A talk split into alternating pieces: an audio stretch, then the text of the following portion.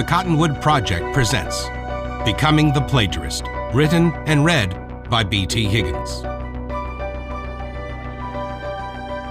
9. Saturday dawned clear and warm. Mike slept until the light woke him up, two hours later than normal. He opened his eyes and marinated in the deep satisfaction of waking up naturally. The clock ticked over to eight o'clock. Mike remembered Tony's first football game was today. Game day, he said to the picture of the Hong Kong skyline on his ceiling, and then jumped out of bed. He threw on shorts and a t shirt. Mom had cooked another family breakfast. She reached out an arm and pulled him close when he came around the corner into the kitchen. Mike rested his chin on the top of her head as she gave him a one arm rib squeeze. How are you doing today, Mom? Mike asked. Better, thanks, Mom said. You are getting so tall. Mike sat down and watched his mom working. When the blueberry muffins came out of the oven, Mom slid one out of the pan and gave it to Mike. He watched the steam rising from its top while they let it cool enough to eat. It's really good, Mom, Mike declared when he ate the first bite. Is it? Mom seemed surprised. I didn't know you could cook. Mom smiled and said, I can't. She pointed to a tablet propped up against the wall on the counter. Mike saw the recipe for the world's best blueberry muffins. They are very tasty, Mike said. He sat back and enjoyed the rest of the muffin. Mom? Yes. Why are you learning to cook? Mike started. He stopped. I mean, why learn now? She kept her gaze on the eggs she was scrambling, as if the pan might explode. At first, Mike thought she hadn't heard. She turned off the heat and emptied the eggs into a bowl. As she scrubbed the skillet and the sink, Mom said, If I can't get another job, then we need to be smarter with our money. I did the calculations. I can feed the family for one third the money if I shop the sales and cook it myself. So, she dropped the clean skillet onto a rack to dry. I am learning to cook and coupon. Her eyes flashed a flustered expression. What is coupon? Mike asked. Discount prices on certain groceries, Mom said. She tapped another app on her tablet, like buy one get one free on concentrated orange juice. She read the ad, limit four per customer. Mike nodded. This would be a change. He served some eggs into a bowl for himself and tried them. Mom watched for his reaction. Well, how are they? Mike gave a thumbs up. You're a good cook, Mom. This seemed to please her. She began looking at the instructions for pancakes. She sat down across from Mike and read through them several times. Then she stood up and began mixing ingredients. Mike watched how carefully she measured and double checked the recipe before dumping each ingredient into the mixing bowl. Tony has his first football game this morning. I'm going to go around 10 o'clock, Mike said. That's fine. Mom sounded distracted. She counted scoops of flour under her breath. Mike searched for a parking spot at the community sports complex. He found one in an adjacent overflow dirt parking lot as he limped across the street, his walking stick tapped against the asphalt cheerfully. The sun was coming on stronger. Mike made his way through the gate, paid a couple of dollars, and got his hands stamped. He followed the stream of people toward the football field, passing several soccer fields with games in progress. At the third field Mike passed, the cheering was especially loud. He paused and saw Zayden Perez and Ricardo taking the field after halftime. They were grim faced and grass stained. Mike remembered writing Zayden's memory. He could still feel the sensation of running on that same field. Snick, snick. The ease of running at speed on two normal feet gave Mike a jolt of exultation, followed immediately by a kick in the gut. He thought Zayden saw him just before play began. Mike definitely saw his lips curl downward when their eyes connected. Zayden turned away.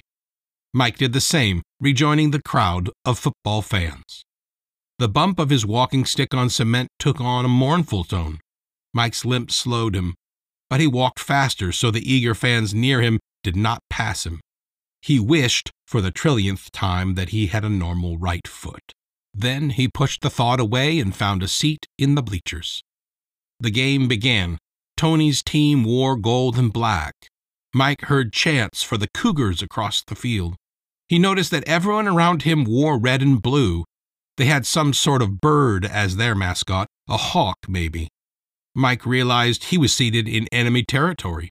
Both crowds roared at kickoff. Mike considered staying put, but decided he should be on Tony's side of the field. He slipped out of the sea of red and blue and walked slowly around the field to the gold and black bleachers. They were packed, so Mike had to stand with the other latecomers.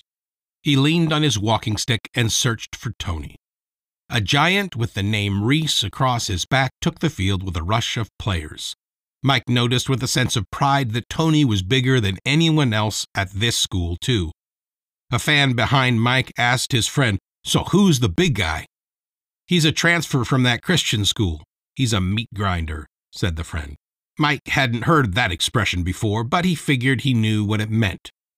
When Tony hiked the ball to the quarterback, the sounds of clashing bodies and helmets erupted. Two defenders lay on the ground in front of Tony in the next moment. Yes! shouted the fan.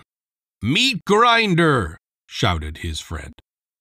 The quarterback, Mike couldn't remember his name, threw a short pass for a gain of 10 yards. The march toward the end zone began. A few minutes later, the Cougars were on the board. Mike clapped and whooped with the crowd as the offense came off the field. Mike saw him in the crowd, pointed and waved at Mike. Mike flashed a thumbs up at his friend. You know Reese? Asked the fan next to Mike. Mike nodded. The fan seemed impressed, which Mike thought was funny. Your friend is going to play in the pros someday. Mark my words. Mike nodded. What else could he do? The guy was so emphatic. Mark my words, the fan repeated. Mike nodded again for good measure. As if they were now old friends, the fan and his friend included Mike in all of their comments, cheers, and boos. Mike just smiled and nodded. He thought the game was very exciting. The fans were much crazier than CCA fans. Mike felt like a piece of driftwood in a churning sea of people. He yelled and clapped, mostly repeating the waves of cheers and jeers of the rabid cougar crowd. His voice quickly grew hoarse. At halftime, they were up by seven points. The two teams rushed off the field into a locker room that adjoined the bathrooms. It seemed that most of the crowd needed to go to the bathroom at the same time. Mike stepped back and let the stream of people go by. Suddenly, Mike recognized Mr. Reese, Mike, Tony's dad called. Hey, Mr. Reese, Mike waved. I didn't know you were coming, he said. He didn't stop. Come, sit with us. We are sitting on the other side close to the top. Dina is up there. You'll see her. Mr. Reese turned his head and made a beeline for the bathroom. Mike noticed that the men's bathroom had a long line. Mr. Reese stepped into it. Mike waited until the walkway cleared and limped his way to the other side of the bleachers. Mrs. Reese saw him and waved him up. Hello, Mrs. Reese. Exciting game, huh? Mike said. He sat down. So exciting, she said. Mike noticed that she wore a cougar jersey. It went down past her knees and looked like a dress. Mike realized it was Tony's spare jersey. Neither of Tony's parents were very tall or strong, but they had the same dark hair and eyes. You want something to eat? Drink? Sure, Mike said. Mrs. Reese lifted a cooler lid to reveal an assortment of snacks and drinks. All of the drinks were juice pouches. Mike took one and smiled. They don't let cans and bottles pass the gate, Mrs. Reese explained. But they didn't say anything about juice pouches. I bought a bulk pack. She giggled, as if she just pulled one over on the community sports complex. She talked excitedly about everything, which was pretty standard for her, Mike drained his first juice while he listened. She shoved another one into his hands during a lull in her monologue and added a bag of chips. Thanks, Mike said. People began returning to their seats. Mike noticed that a large number of them had purchased nachos at the concession stand.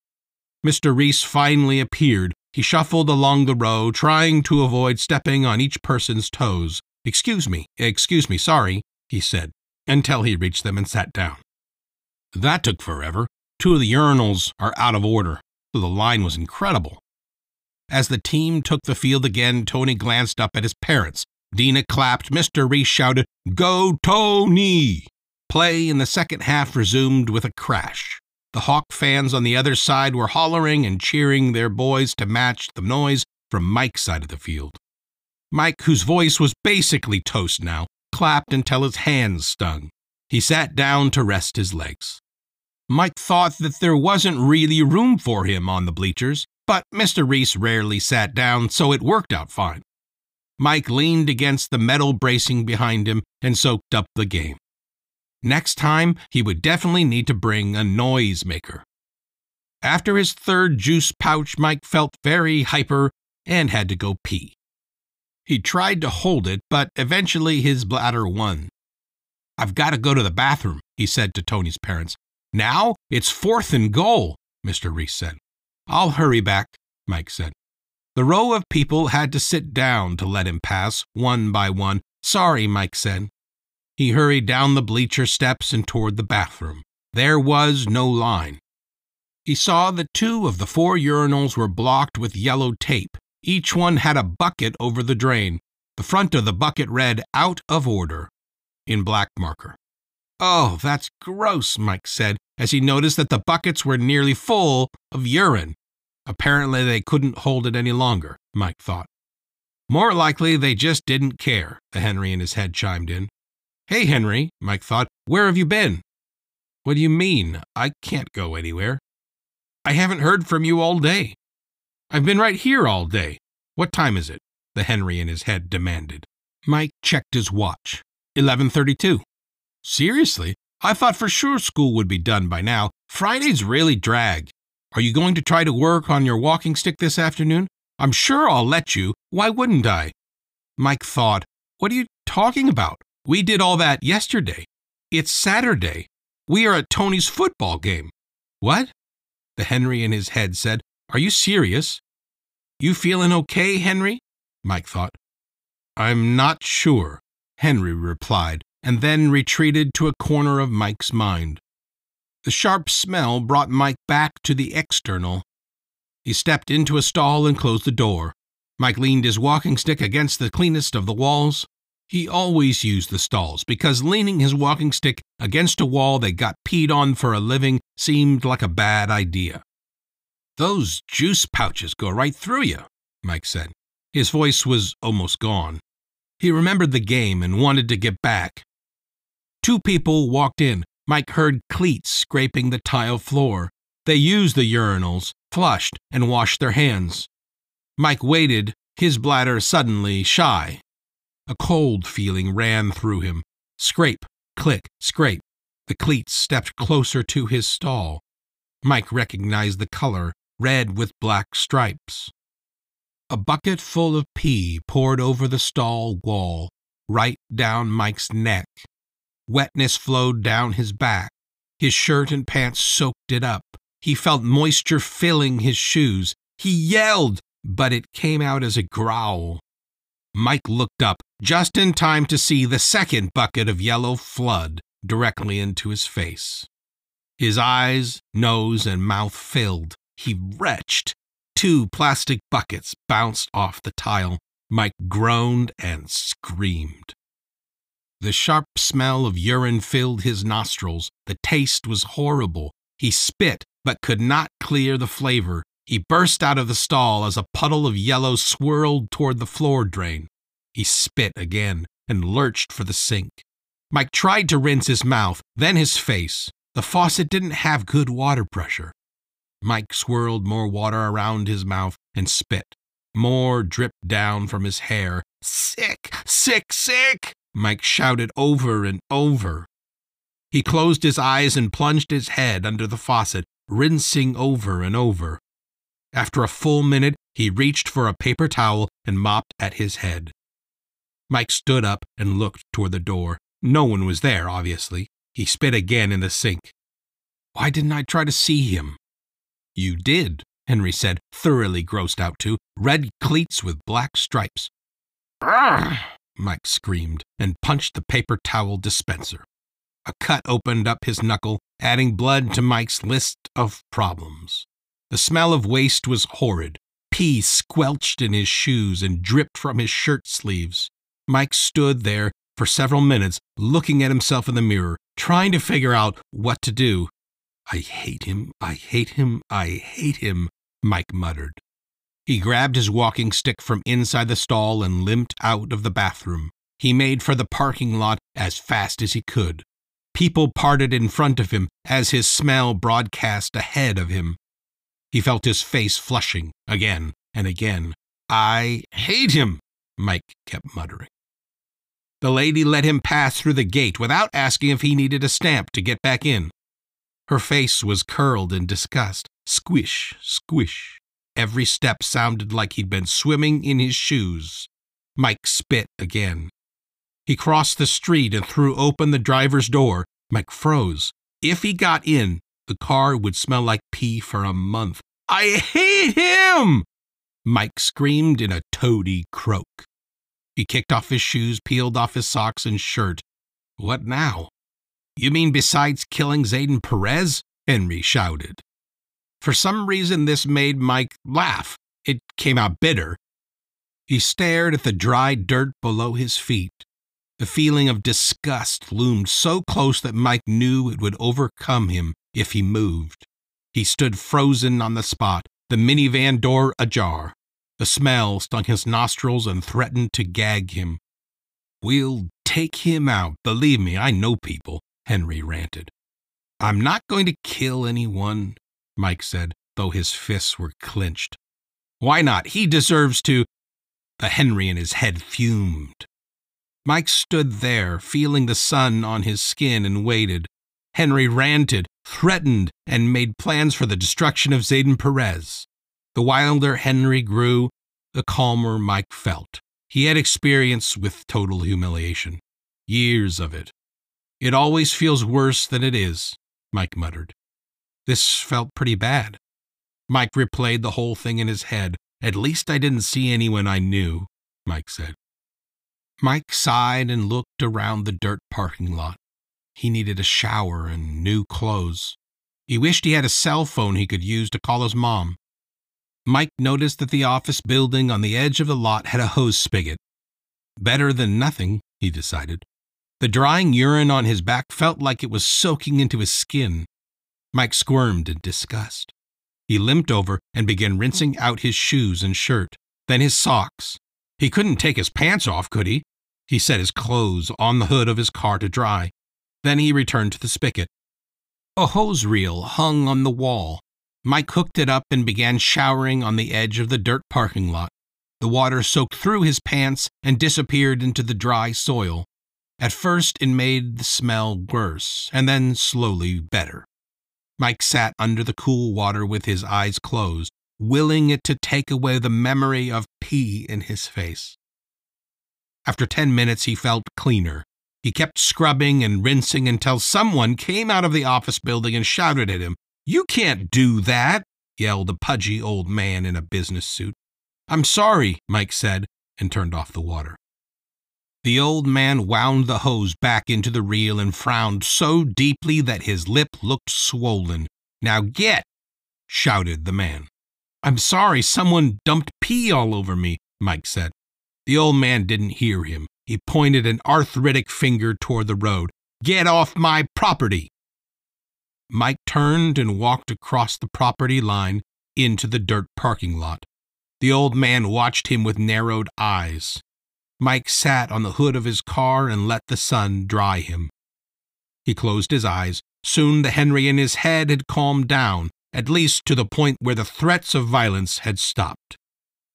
Why does Zayden hate you so much? Henry wondered. I don't know, Mike said out loud. He used to be real nice to me when I was paying him bags. Then I stopped. Mike snapped his fingers. He changed like that. Dumping two buckets of pee on a person is over the line. You need to tell your father what he did. Zayden needs to be stopped, Henry said. Mike thought about this until his pants were nearly dry.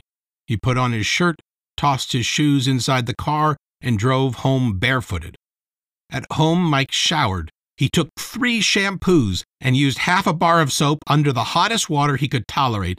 Finally, his skin felt cleansed. Mike still had the urge to spit every few minutes. Mike found a book about Mexico City and translated it from Spanish just to distract himself. As usual, it worked. His mind worked over verb conjugations as he imagined visiting the Great Pyramid of Tenochtitlan.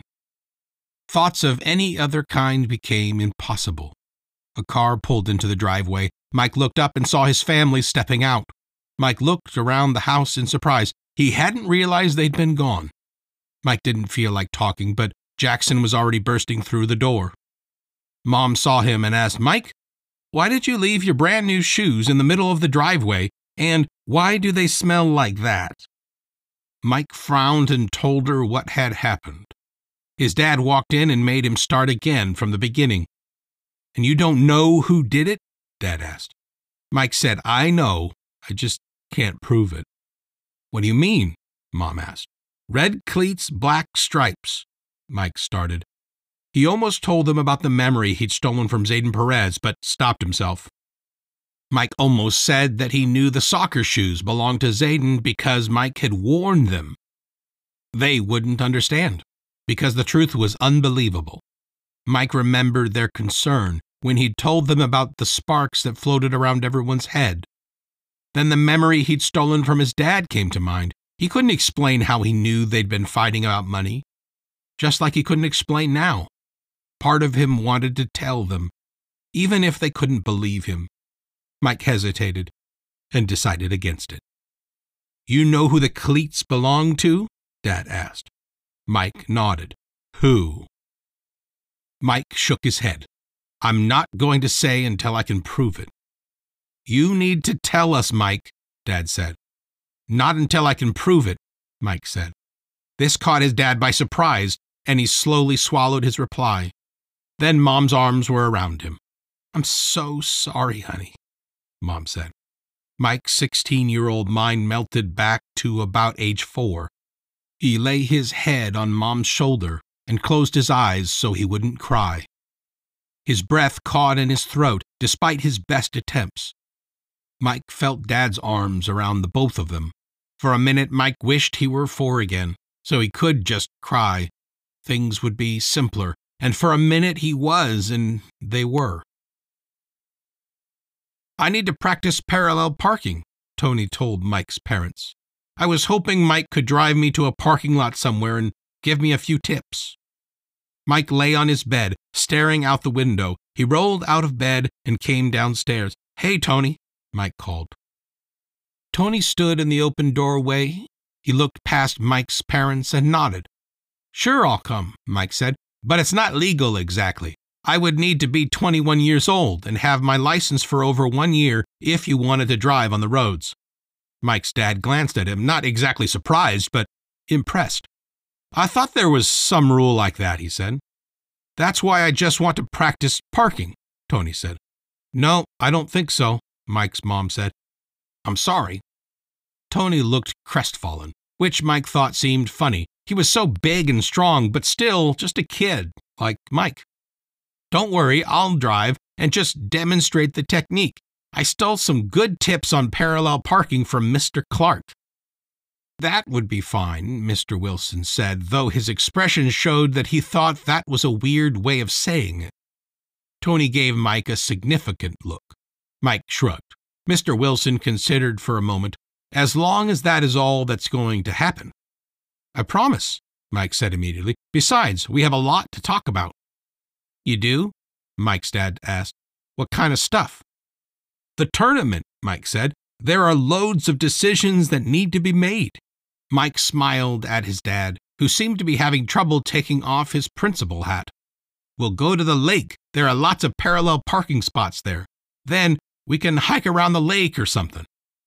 Tony smiled and looked from Mr. to Mrs. Wilson. Mike, Tony, Mr. Wilson said, we trust both of you. Don't give us any reason not to. What do you think we are going to do, Dad? Mike asked. I assume you'll do exactly what you just told us, but this is new territory. You aren't playing video games on our couch like usual, he said. We could do that. Tony glanced at his spot on the couch, which had a large indent that matched his backside exactly. I've got a new game. Mike shook his head. After what happened earlier, I kind of want to get out of the house. Tony looked at him. What happened? I'll tell you in the car, Mike said. Okay, okay, Mr. Wilson said. We will call this a test run. Take my cell phone so we can call you and check in. You will be back at what time? I don't know, Mike said. You will be back by six, Mr. Wilson said. We've got family game night tonight. He tapped through several screens on his phone. I'm setting an alarm for 5:30 to remind you. He handed his phone to Mike. I don't understand why you are so concerned about this, Dad, Mike said. He slid the phone into his pocket. Lots of kids get into trouble at the lake. I've heard the stories, Mr. Wilson said. Oh, that's at the beach, on the south shore. We aren't going there. The hiking trail is on the north shore, Tony said. You know about this? Mike suddenly felt very stupid. Tony shrugged. Guys on the team talk about it. He looked at Mike's parents. That's not my thing, I promise. If you are going hiking, Mike's mom said, you are going to want snacks and water. And Mike, I put your shoes through the wash. Go see if the dryer is done yet. What happened to your shoes? Tony asked. Mike didn't answer. He limped to the laundry room and checked. His shoes were piping hot. They're mostly dry, he called. They gathered up food and several bottles of water. Mike stuffed them in his backpack along with Gran and the coins board game.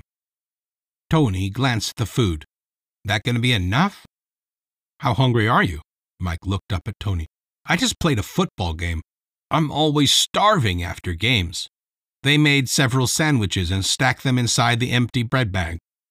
Mike's mom and dad were still standing at the door, side hugging and looking like this was a big moment. Relax, this is no big deal, Mike said. Our little boy is growing up, Mom said nostalgically. Tony took the bag and headed for the minivan. Mike chose a good walking stick, a simple white one with a black rubber gripper on the bottom. He closed the door. See you at six, Mike heard just before the door latched. Mike unlocked the minivan and they drove off. What happened? Tony said immediately. Mike began telling him. The more he said, the angrier Tony got.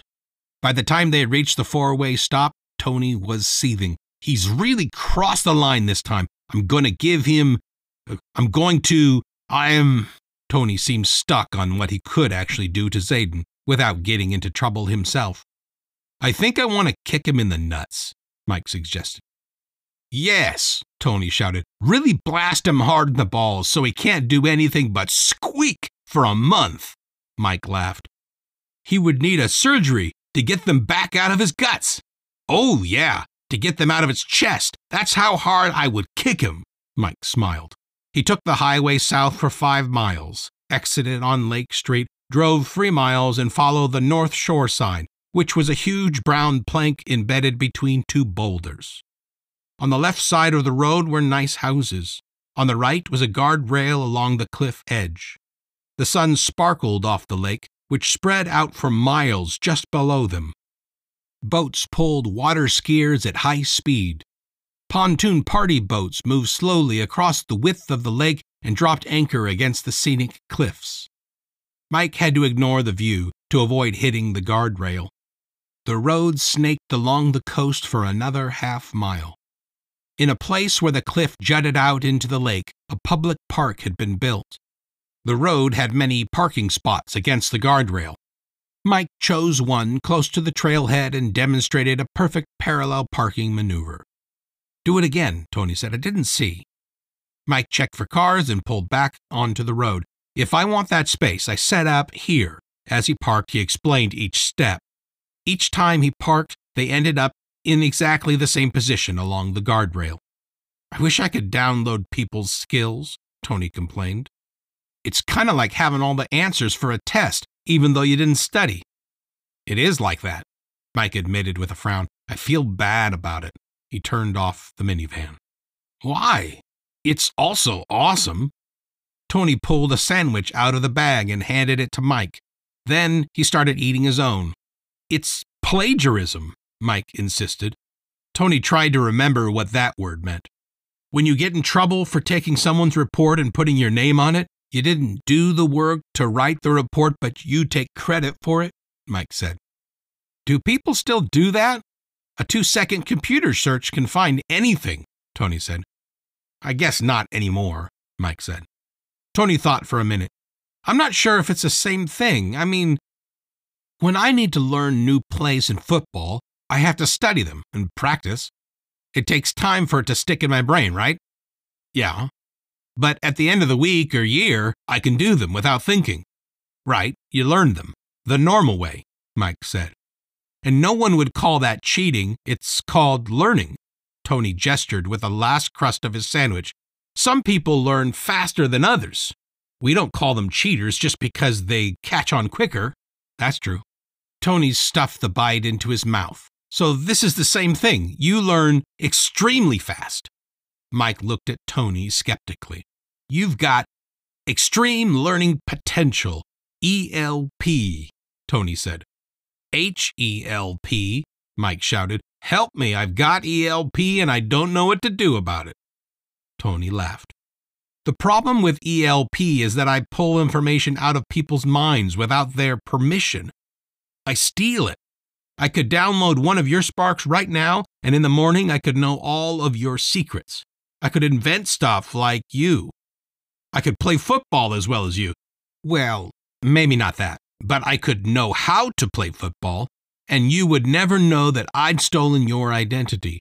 You would never know how I got so good so fast. I admit that is disturbing, Tony said, but you already know everything about me. I know a lot about you because we've been best friends since when? The diaper years, I think, Tony said. Mike nodded. But if I took your mind, I would know you as well as you know yourself, Mike said. It's really, really personal stuff. Like the other day, I felt a decade of Henry Jacks's frustration in one instant. I nearly lost my mind. It's crazy stuff. I was crying. It's not good that I can get that deep into a person's mind. It's dangerous. It's unhealthy. You were crying at school? I lost it. It was really strong stuff, Mike said. I had to hide in a bathroom stall during American history. I see your point, Tony said, but it's not all bad. You didn't feel all that stuff when you got Mr. Clark's driving skills. No, I didn't even know, Mike said. Why do you think that was? When I take a single memory or skill, it's not so bad, Mike said. They finished eating. Just think of all the cool stuff you could do now. You know everything Henry Jacks knows. You could go into the cell phone business, Tony said. I wish I had your power. Mike thought about that. He had to admit it had possibilities. He'd always assumed he would get a job using his language skill translator, teacher, or something. Now Mike figured he could get a job at any company that needed a computer genius. Mike's stomach twisted. The idea still didn't sit right. What's the difference between stealing all the money from Henry Jacks's bank account or using his intelligence to get a high paying tech job? Where was Henry anyway? He usually popped in at moments like this. Mike frowned and looked back at Tony. Mike said, Actually, Henry and I were thinking of putting some tech inside the new walking stick I'm making in his class. Tony lit up. I want in. You have got to teach me everything you know. Sure, Mike said. He remembered that he'd brought Gran in his backpack. Let me show you what I have in mind. They spent 30 minutes staring at Gran's screen. She didn't work away from the network, but all the files were still available. Mike showed Tony pictures of his new walking stick and described all the machines he had access to.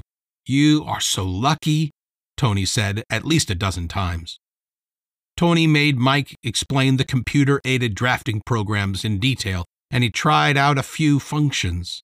Mike sketched out the first of Henry's ideas for the hollow space inside Mike's new walking stick. It's basically a cell phone, but it needs a total redesign since the space is round and all the existing tech is based on a rectangle. Tony watched the design appear under Mike's lightning fast hand. He is amazing, Tony gasped. I mean, uh, you are. Now, Mike said, but the day before I downloaded his BrainSpark, I couldn't put two lines together. I'm so jealous, Tony said. Don't worry, I'll teach you everything. Besides, you've got natural talent. That game you designed has a lot of people at school excited. Tony said, You're right. I told my parents about it. They are going to let me skip practice so I can come. Great. I'll get out early and pick you up. It's a big school wide event now. You've got to be there. A black car pulled up and stopped two spaces ahead of the minivan. The driver had a dark brown ponytail which whipped from side to side as she made several attempts at parallel parking. Around her head swirled a constellation of all purple sparks. I know that lady, Mike said. She lives somewhere in our neighborhood. She's got this massive dog that runs her around. They watched the lady give up on parking straight against the curb. Her back wheel was mashed against it. The front of her car was out in the road a few inches. You should offer to park her car for her, Tony suggested. Mike laughed and shook his head firmly no. The lady opened her door and walked toward the back. She wore a black and purple running outfit that Mike thought matched perfectly with her brain sparks. Not that she could know that. It struck Mike as funny, though. When you said lady, I expected her to be older, Tony said. Mike shrugged. She is probably 20 or something. They watched her hesitate at the back of her car as if afraid to open the hatchback. If I knew how to drive, I would offer to park her car for her, Tony said. Her car began shaking violently. The purple spark lady shouted, I won't let you out until you calm down. Her voice was soft but exasperated. Mike said, Her dog is huge. The car did not stop shaking. The lady opened the hatchback anyway. She jumped out of the way as a giant brown dog erupted from the car. Tony was out of the minivan in a snap, as if he were playing football. Mike saw him running down the sidewalk before he realized he was getting out. The Great Dane ran several circles and stretched. The black leather leash trailed behind him. The purple sparks lady lurched for the leash, but missed. The dog darted away only to find his head pulled back immediately by Tony's rock solid grip on the leash. Mike jumped out of the minivan and limped up beside Tony. Thank you so much, the lady was saying. Your dog is huge, Tony said. Uh, not my dog, my fiance's dog. His name is Brutal, said the lady. Brutal? Mike asked. Did he hear that right? I didn't name him, she said. My fiance did. Brutal tried several times to dart down the sidewalk, but found himself firmly held back.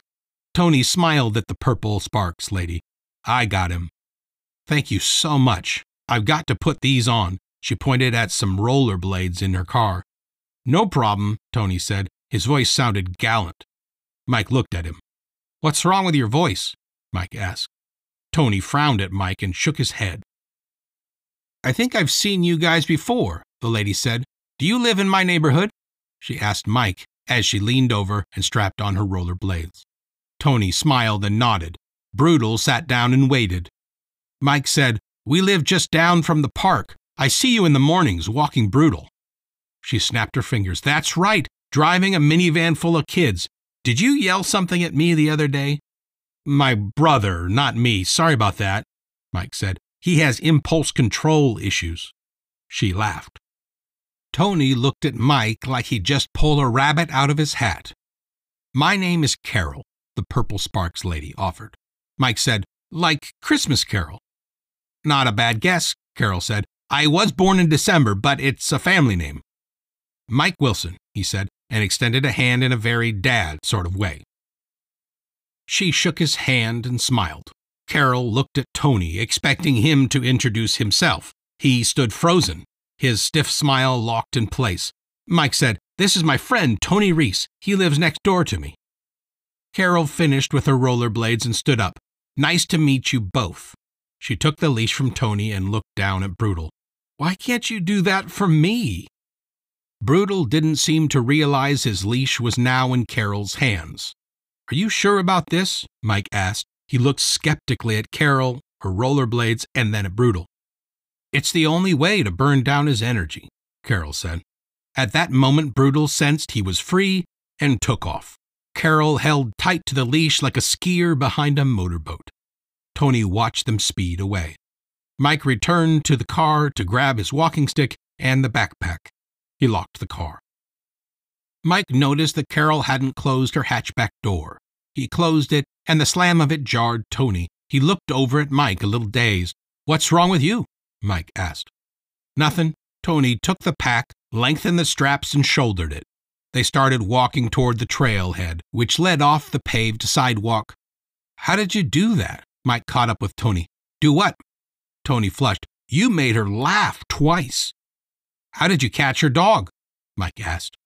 Don't know, just did it, Tony said. The hiking trail led down the rocky cliff in switchbacks to the water. As they descended, they discussed details of the tournament. Tony kept getting excited. He bounded ahead and then had to circle back. Mike limped along with the help of his walking stick. He couldn't help seeing the resemblance between Tony and Brutal. They reached the water. Small waves patted the rocky shore. When a moist breeze stirred the water, Mike realized how much he was sweating. Want to swim? Tony asked. Mike nodded. They found a flat boulder over the water, stripped off their shoes and shirts, and set them in a pile. Mike peered over the edge of the boulder. The water was impossibly deep and clear. Tony stepped to the edge and laughed. It's gonna be cold. He glanced at Mike. On three? Mike looked at Tony.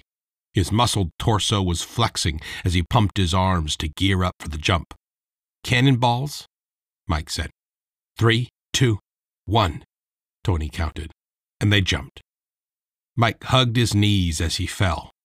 The drop of ten feet felt like fifty. Then the water swallowed Mike, and the cold slapped him. He grunted and heard the gurgle of air bubbles leaving his ears. Ah! Mike shouted. Air bubbled up from his face. He kicked for the surface and gasped for breath. Oh, that's cold. Tony came up nearby. He smiled and dove under again. Mike watched him dive straight down. You can't reach the bottom, Mike shouted. Tony's huge feet came out of the water and splashed as he power kicked himself down. Mike gritted his teeth and dove after Tony. He kicked and blew out his air to catch Tony.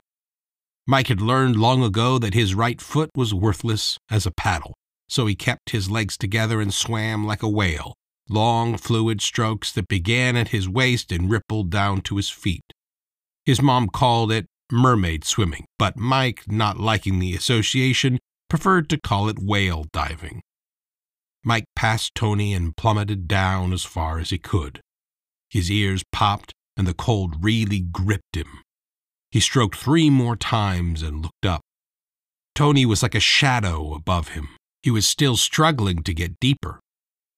Tony saw Mike and pointed in surprise. Mike imagined him saying, How did you get down there? if you weren't holding desperately onto a lungful of air. Then the cold became too much. Tony broke for the surface, paddling his huge feet furiously. Mike relaxed and let his natural buoyancy draw him up. He let a few bubbles out, and they rose ahead of him. Mike saw Tony treading water at the surface. Slowly, Mike rose. The water warmed with each passing foot. When he reached the surface, he let his momentum raise his head up into the air without moving a muscle. He breathed and bobbed and shivered. Tony looked at him. How do you do that mermaid thing? Mike shrugged and paddled toward shore. I'm freezing, Mike said. He climbed up to the boulder where they left their stuff. The sun immediately began warming them. They sat on the edge of the rock, their feet dangling over the water. Want to go in again? Tony asked, after the sun had baked them a while. No thanks, Mike said. I just stopped shivering. They put on their shoes and shirts and began hiking along the shore. The path was flat for nearly a mile. Then it led back up the cliffs. Mike looked at the ascent and frowned. Why did we take this hike again? It's fun, Tony said. Mike saw that he wasn't even breathing hard. Right, the first part is fun, but climbing back up? What do you call that? Mike asked. He craned his neck to see the top. More fun. Tony passed Mike with an eagerness that Mike translated as sheer joy. Mike groaned. He put his head down and glared at the first switchback. The Parks and Recreation Department had built benches at each turn in the trail with informational placards. Mike looked at each bench longingly as Tony kept climbing without pause or apparent effort. Mike began dripping sweat. The muscles which he'd abused all week in weightlifting were complaining. It's the weekend, Mike said. Have mercy. Finally, Tony passed a placard that read, Halfway Vista. He took off Mike's backpack, sat down on a bench. He pulled the coins game board out and began setting it up. Mike frowned and looked down toward the water. A dozen boats were anchored below them. Those guys have the right idea. They watched a guy jumping off the roof of his houseboat. His cannonball made a large splash, and the kerthunk echoed off the rocky cliffs. The guy surfaced and laughed. Tony watched the man climb back onto the deck of his houseboat. You got that right, Tony said. Mike sat down and pulled Gran from his bag. Gran, I want to see the rule suggestions that people have sent in. If she didn't work at the road, she's not going to have a signal down here, Tony said. I forgot, Mike said. He tapped his way through several folders manually and found where Gran had already organized the messages into a neat list. There are a lot of them, Mike said. Awesome, Tony said, giddy as a Great Dane. Thanks for listening. You can find BT Higgins at bthiggins.com or the email contact bthigginsbooks at outlook.com.